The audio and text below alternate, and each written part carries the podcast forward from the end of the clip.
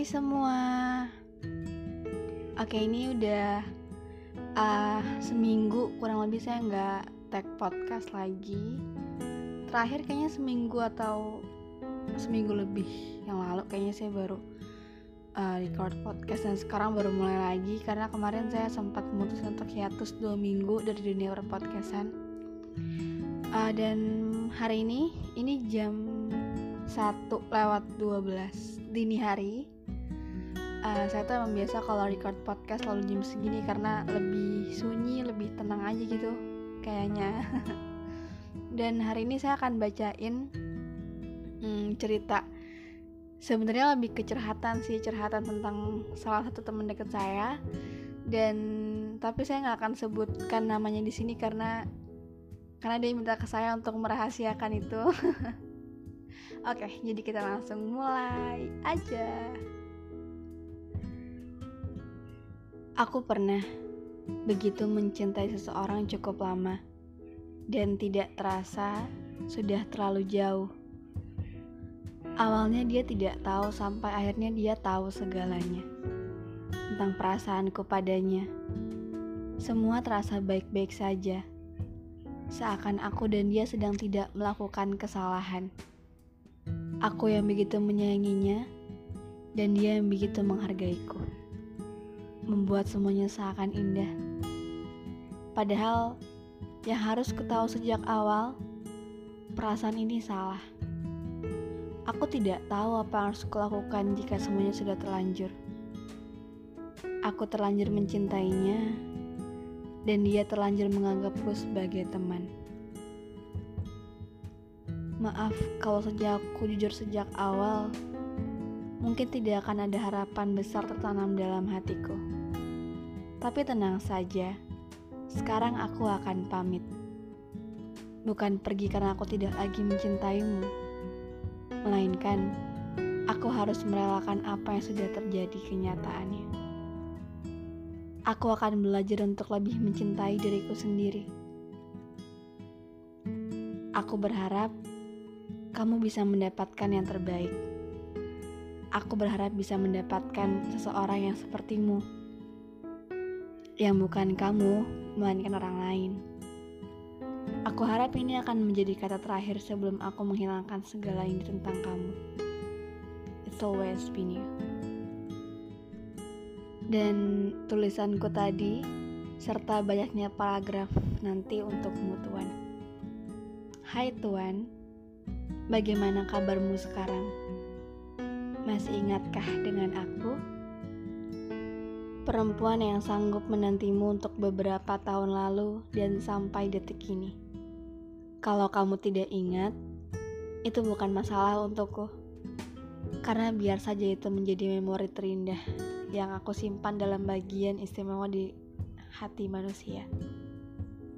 Mungkin kalau diibaratkan sebuah ruangan, aku akan menempatkanmu dalam sebuah ruangan VVIP, ruangan yang bisa membuatmu merasa nyaman dan tidak terganggu atau risih dengan kondisi perasaanku. Tuan, andai kamu tahu, cinta itu bukan hanya sekedar sebuah perasaan, tapi sebuah pilihan untuk menjalaninya. Antara pergi atau bertahan. Ya, hanya ada dua pilihan itu. Dan aku memilih keduanya. Kenapa? Karena saat mencintaimu aku harus paham caranya untuk bertahan dan kapan juga harus pergi dari kenyataan. Perihal rasa, tenang saja. Aku sudah sanggup menjalaninya sendiri. Kamu tidak perlu memikirkan itu. Pikirkanlah dirimu sendiri, Tuan. Juga dengan dia yang ingin kamu ajak untuk bersama. Dan orang itu jelas bukan aku. Tuan, kamu terlampau baik. Menghargai perasaanku dengan sangat. Kamu berbeda dengan yang lainnya, Tuan. Walau aku tahu itu tetap menyakitkan. Tapi Tuan, walau terasa menyakitkan, aku masih sanggup untuk bertahan. Entah aku pun tidak tahu sebenarnya harus mengambil pilihan apa saat ini. Pergi atau bertahan. Bagaimana menurutmu Tuan? Kisah-kisahmu akan kutuliskan di dalam memori Selalu. Dan jenis perasaanku ini Bukan hanya tentang suka melainkan cinta. Terlihat berlebihan Tapi itu kenyataannya. Untukmu Tuan. Penantian paling berharga itu akan selalu aku nantikan. Um, Oke, okay, tadi isi cerita atau isi curhatannya um, apa ya? Aduh, aku nggak tahu harus komentar apa. Cuman uh, dari beberapa cerita yang dia kasih, dari beberapa tulisan yang dia kasih ke aku, sebenarnya ini tuh um, menjelaskan tentang mengikhlaskan ya kita semua pasti pernah lah jatuh cinta dengan seseorang atau kita ketemu nih dengan satu orang yang yang kita udah yakin banget gitu kalau dia adalah orang yang semesta kirimkan untuk kita. Tapi ternyata pada nyatanya dia bukan orang itu gitu. Dan um, yang baru saya sadar yang baru aku sadar itu adalah ternyata bentuk paling tinggi, fase paling tinggi dalam mencintai itu ketika kita bisa merelakan orang yang kita cintai bahagia gitu. Dan walaupun bahagianya bukan sama kita gitu. Uh, ya, perihal mengikhlaskan emang gak pernah mudah buat semuanya gitu kan. Kayak uh, contohnya di tahun 2020 inilah.